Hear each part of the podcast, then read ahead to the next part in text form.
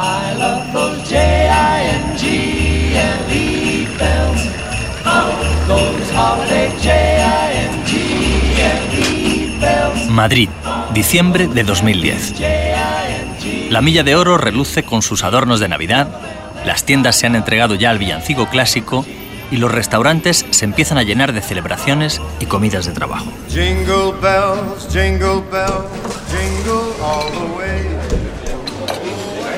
Estamos en un restaurante de esos en los que todo el mundo parece estar disfrutando de su suerte.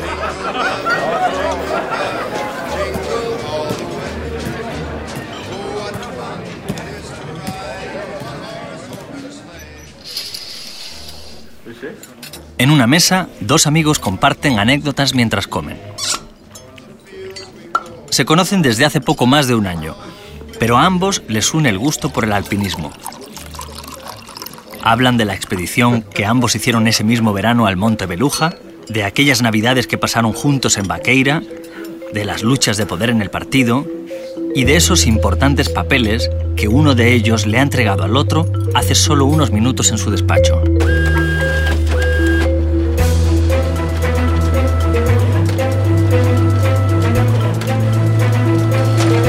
Esos dos hombres son Luis Bárcenas y Jorge Trías. Son amigos, pero ambos se ocultan importantes secretos. Ese día, en esa mesa, ninguno de los dos sabe que el otro le ha traicionado.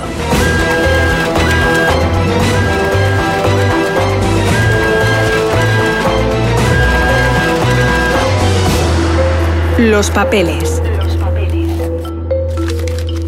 Episodio 1. Crazy.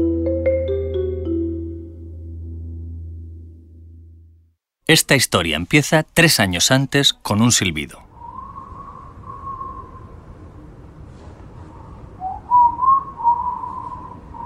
¿Lo oyen?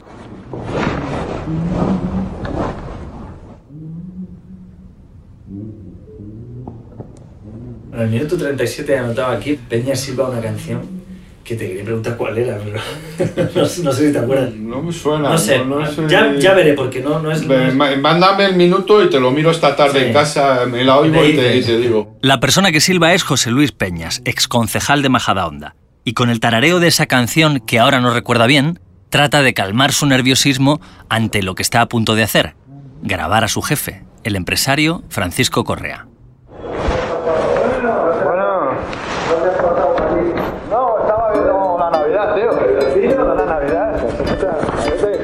Es 12 de diciembre de 2007. Peñas lleva ya 2 años grabando a Correa. Sabe que este empresario está detrás de una trama de corrupción que implica a políticos del Partido Popular. Pero aún no hay investigación judicial, ni policía, ni caso. Después de casi 4 horas de grabación en el despacho de Correa, ambos se dirigen al Hotel Fénix, cerca de la calle Serrano, en Madrid. Y allí, Correa dice algo que marcará la política española de los próximos 10 años. Presten atención porque el audio es de muy baja calidad. Te he dicho a ti y a Juanjo el dinero que yo le daba a mi padre. Te digo yo que 20 veces. Te prometo que no, Pablo, que yo tengo buena memoria para esas cosas. Yo a Luis Bárcenas le he llevado, yo he hecho con él, un día, vamos a sumar, tanto aquí como aquí, 1.000 millones de pesos. Yo pago por él le llevo. A Génova y a su casa. ¿Lo han podido oír? Correa habla de millones llevados a la sede del PP, de paraísos fiscales y de cómo Bárcenas saca el dinero. Peña se da cuenta enseguida de la importancia de esa frase. Yo a Bárcenas le he llevado 1.000 millones de pesetas. Yo, Paco Correa, se lo he llevado a Génova y a su casa. Tenía muchos nervios y tenía mucho miedo encima. Cuando le oí eso, digo, vale. Lo primero que pienso, te lo digo de verdad, sí. Ha merecido la pena esta conversación. O sea, el cangue que estoy pasando, porque incluso en el Fénix, rodeado de gente, estaba cagado ese día. José Luis Peñas nos recibe en un pequeño cuarto de un centro municipal donde trabaja en el barrio de Aravaca. Allí nos cuenta cómo fueron esos días locos en los que grababa al que había sido su amigo. Las 20 horas de grabaciones que tiene Peñas son una fotografía completa de esa España del ladrillo, del gasto desmesurado, las comidas de negocios, los sobornos y los regalos a políticos. En ellas aparecen nombres de exaltos cargos del Partido Popular de 4 comunidades, Valencia, Madrid, Andalucía y Castilla y León. Pero en esa última conversación que hemos escuchado, Correa pone el foco en un apellido que sonaba poco entonces: Bárcenas, el hombre que ha manejado durante 20 años las cuentas del partido.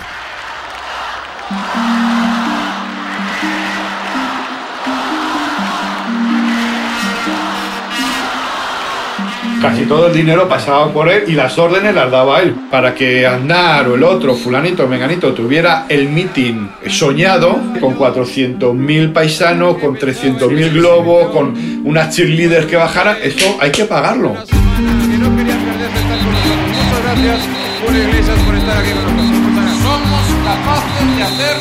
Y un mitin final se te va todo el dinero que podrías gastarte en una campaña. Traer autobuses, lleva autobuses, trae gente, bocata y tal. Querido Paco, creo en ti y ten la total certeza. Entonces, ahí pagaban los empresarios. Y luego, pues los pueblos, pues te voy a dar la reparación de los colegios, el asfaltado. Y es que es así. Correa llevaba millones de euros en cajas de zapatos. Llevo algo más de 25 años en mi vida política. He visto muchas cosas y este es el acto más hermoso en el que he participado a lo largo de mi vida política. Esto es el Partido Popular, amigos. Mítines multitudinarios con fuegos artificiales, bandas de música, cantantes internacionales, Julio Iglesias. ¿Quién era ese tal Bárcenas que manejaba la caja que pagaba estos actos? ¿Cómo era posible que nunca antes hubiéramos oído hablar de él? Unas horas después de aquella conversación con Correa en el Fénix, Peñas y su abogado Ángel Galindo presentan una denuncia en la Fiscalía Anticorrupción. Acaba de iniciarse el caso Gürtel. Muy buenas tardes. Al menos 5 detenidos en una operación conjunta de la Fiscalía Anticorrupción y el juez Baltasar Garzón relacionada con el cobro de comisiones ilegales. Garzón ha levantado parcialmente el secreto del sumario hace solo unos minutos. En total hay 37 imputados en esta trama de corrupción. Entre ellos... Según fuentes de Anticorrupción, se están llevando a cabo registros en Madrid, Valencia y Cádiz. Entre las empresas relacionadas con este caso estarían Special Events o Viajes Pasadena, ambas vinculadas a Francisco Correa. Era subdirector de Nacional y la primera vez que escuchamos hablar de Bárcenas es muy poquito después de que estalle el caso Gürtel, 6 de febrero, me parece, del año 2009. Este es José Manuel Romero, subdirector del País, veterano periodista y uno de los jefes que tuve en El País. No me he presentado todavía, mi nombre es Álvaro de Cózar y para saber de todo esto he vuelto a la redacción donde pasé 13 años trabajando. Yo estaba allí cuando el periódico publicaba de la Gürtel y de Bárcenas, pero me dedicaba a otros asuntos. Si hay alguien que sabe de esto es Romero. La trama Gürtel es una trama compleja de muchas actividades vinculadas con el mundo de la política y con el mundo de la administración pública, cuyo principal dirigente era este señor que llamamos ahora Francisco Correa, por lo que la trama se llama Gürtel, porque era Correa en alemán. De todos los implicados, Bárcenas era la pieza que metía de lleno al PP en la trama. El nombre del guardián de las cuentas del partido, que también era senador, se convierte en un habitual de los titulares de los medios. El periodista del País que pasaba entonces más horas en la sede de Génova cubriendo el PP es Carlos Cruz. Recuerdo una escena tremenda en un acto, no me acuerdo dónde, que empezamos todos los medios a ir detrás de Bárcenas, que nunca se había visto en eso, porque nunca había estado acosado por los micrófonos, y de repente un compañero de Servimedia, echándose marcha atrás, se cayó en una papelera, se enganchó, se cayó al suelo con un estrépito y Bárcenas se escondió en un baño. O sea, hubo escenas así de Bárcenas huyendo de la prensa. Era un tipo absolutamente esquivo con el que no teníamos ninguna relación. Desde sus puestos, primero como gerente y luego como tesorero, nombrado en 2008 por Rajoy, Bárcenas había gestionado la caja del partido, un asunto que se había dejado en el PP en una zona de penumbra y que le había proporcionado mucho poder. El gerente es el tipo que te dice que no a todos los aumentos de sueldo, que te dice que no a un viaje que quieres hacer por la empresa pero que es muy caro, que te pide que vayas a un hotel más barato. Bárcenas era el del no. Era un tipo de un carácter horrible, tipo durísimo, muy agresivo, muy duro y un tipo que además imponía muchísimo. La gente le tenía terror a Bárcenas, pero terror auténtico, incluso políticos de cierto nivel y por supuesto los empleados, que son bastantes. Bárcenas controlaba a los gerentes de todas las organizaciones territoriales de un partido que llegó a tener una estructura de 700.000 militantes y centenares de sedes. Tenía una gran memoria. Era alguien metódico que sabía en qué se gastaba cada partida de dinero público que recibía el partido. ¿A qué empresa se le encargaba un evento? ¿A quién se le adjudicaba un contrato? Imagínate la cantidad de favores que hay detrás de eso. Y acababan llamándole a él, que esa era la capacidad enorme de Bárcenas, de que todo el mundo le debía favores y él sabía por qué se hacían las cosas. Y el último gerente de Calatayud le tenía que llamar y no sabía muy bien por qué Bárcenas le decía a esta empresa o a esta otra empresa. Pero Bárcenas era el factotum, ¿no? ¿Por qué los investigadores de cualquier trama criminal tratan siempre de conseguir que testifiquen los contables? Porque el control del dinero suele ir acompañado de algún método de registro. El de Bárcenas era muy simple. Cada vez que se abría la caja del PP para sacar o meter dinero, el tesorero lo anotaba a mano, en unas hojas de papel.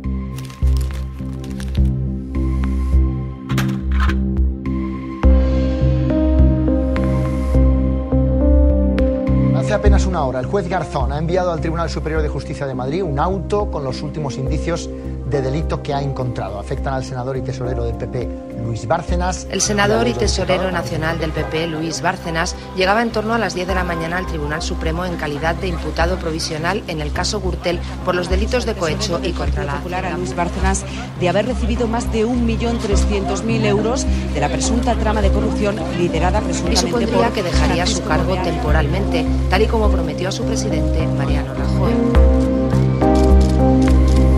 15 de junio de 2009. Han pasado 5 meses desde que Peñas entregara las grabaciones con Correa, esas en las que aparece silbando una canción que sigue sin recordar. El juez de la Audiencia Nacional que instruye el caso Gürtel, Baltasar Garzón, pone en la diana a Bárcenas. Cree que es una pieza clave y le acusa de haber recibido dinero de la trama. Parece que fue una eternidad, pero Garzón realmente desde que desbarata la operación, que es en febrero del año 2009, hasta que la suelta pasan 3 meses como mucho. Y la suelta y la desperdiga por toda España. Manda una cosa a Valencia, manda otra cosa a Madrid y manda una cosa al Supremo. Y enseguida Bárcenas se convirtió en uno de nuestros objetivos. Era Carlos Elordi, el que hacía entonces Partido Popular, y estaba muy empeñado con el tema Bárcenas. La reacción del PP durante bastante tiempo, la reacción de Rajoy, de Javier Arenas y de toda la gente que estaba en el entorno de las decisiones era: este tipo hay que protegerlo al máximo.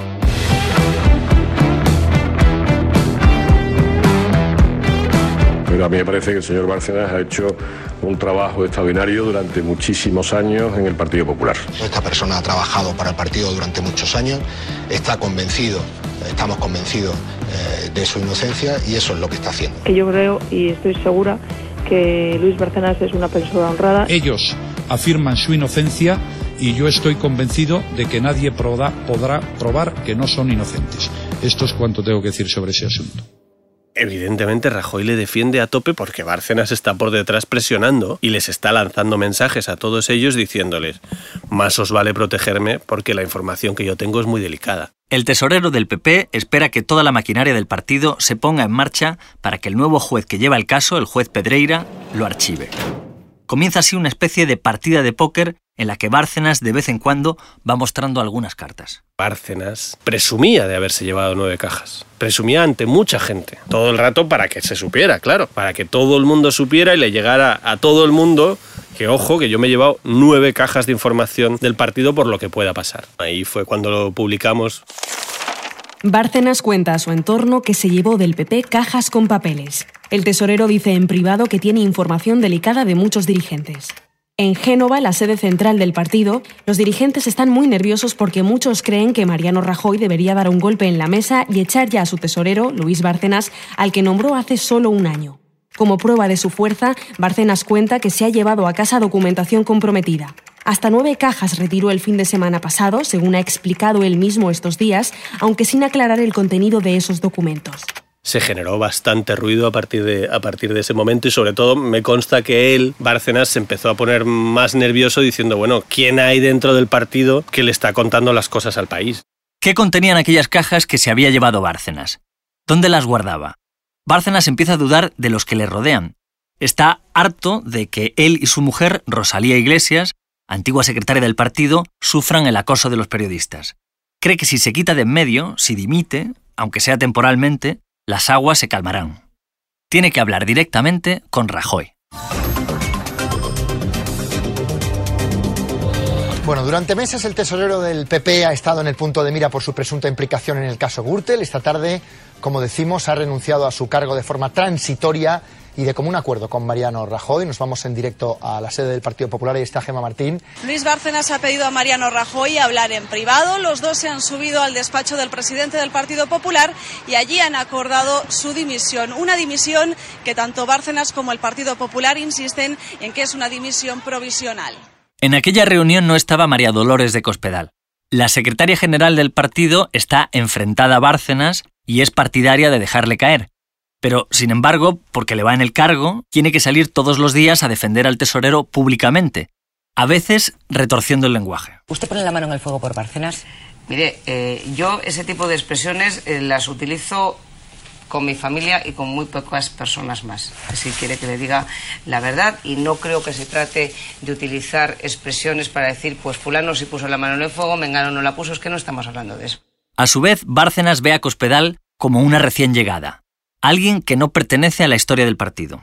Cree además que ella es la que está detrás de las noticias del país. El PP está en guerra y esta vez se hace visible en la propia sede de Génova. En esos días hay un enfrentamiento por el despacho que Rajoy le había prometido a Bárcenas. No le puede ofrecer un despacho como tal, pero sí una sala en un pasillo, la sala Andalucía. El problema son las paredes. Bárcenas quería un despacho, era un sitio para guardar cosas y para ir de vez en cuando. Y claro, además con esa autoridad de Bárcenas, pues quería un despacho opaco, como todo el mundo, los despachos que se cierran y que no se ven lo que pasa dentro, ¿no? Y esto era todo transparente. Entonces Bárcenas ordenó a su gente que seguía teniendo en el partido, porque tenía muchísima gente que las había contratado él. Llevaba 20 años siendo el jefe de la empresa prácticamente. Entonces mucha de esa gente que le era fiel, alguna de esas consigue convencerles para que instalen cintas de papel de esto de celofán azul para convertir eso en un despacho. Y entonces lo tapa toda la cristalera, la tapa para que fuera un despacho y para demostrar que Bárcenas tenía un despacho en Génova. Cospedal se enfada muchísimo porque que no es un despacho, que es una sala transparente y ordena despegar todo, que se quedó todo el cristal aquel horrible lleno de pegamento. Y todas estas batallas se producían dentro de la sede, aquella sede enorme de 7 pisos, entre los de Bárcenas y los antibárcenas que ya había dentro del partido. Es curioso como todo en este relato ocurre prácticamente en el mismo escenario, el barrio de Alonso Martínez. Allí está la sede de Génova, la Audiencia Nacional, el Supremo y el Tribunal Superior de Justicia de Madrid. Uno de los magistrados de ese tribunal, Antonio Pedreira, es el que ha cogido el relevo del caso. Está preocupado. Su salud es endeble y sabe que su vida se va a convertir ahora en una olla a presión. Tiene entre manos el caso más mediático de España y necesita defender su independencia, que ni el PP ni la prensa le causen demasiados problemas. Entonces, en julio de 2009, hace una llamada que va a cambiar la historia del caso. Pedreira recurre a un antiguo compañero, un abogado de prestigio con despacho también en Alonso Martínez. Es un tipo que está bien conectado. Proviene de una familia catalana de intelectuales, escribe columnas de opinión en los periódicos y ha sido diputado por el PP en la primera legislatura de Aznar. Se llama Jorge Trías.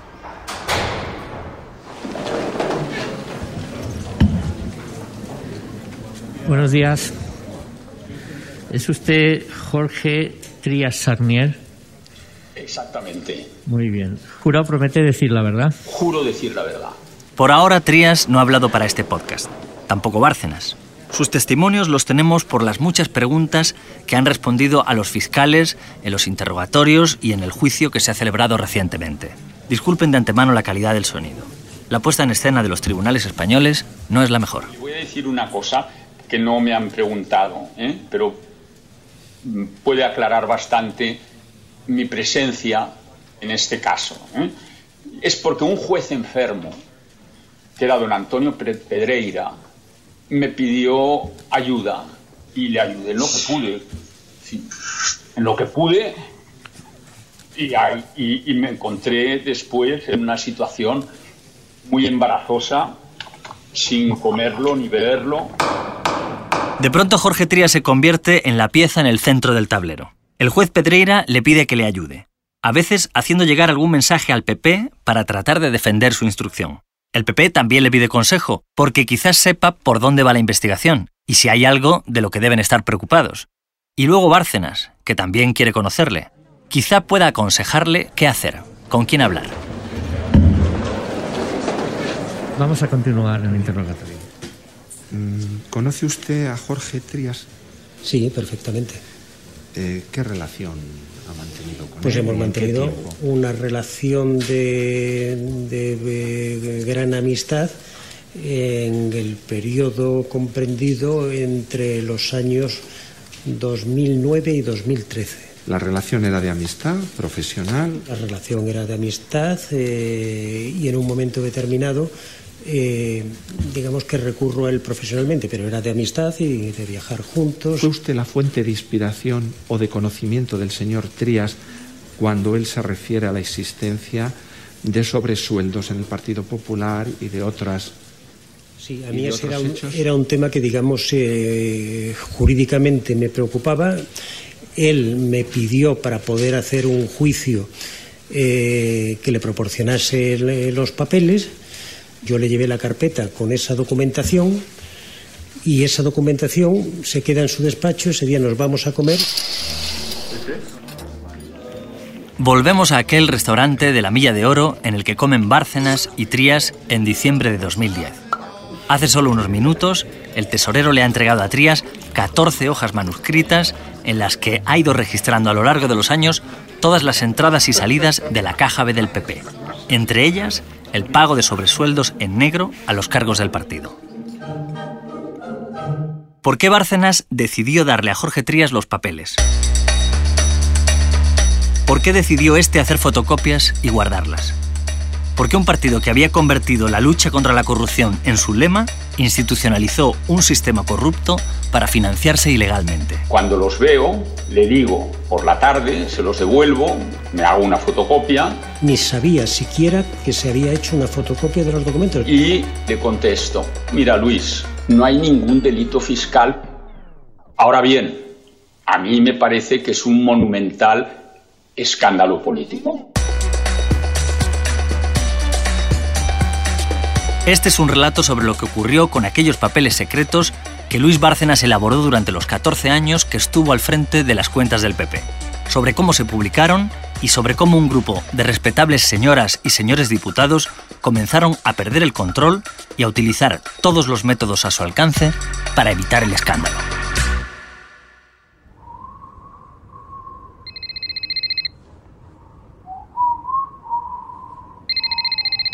José Luis. Oye, que ya sé cuál es la canción.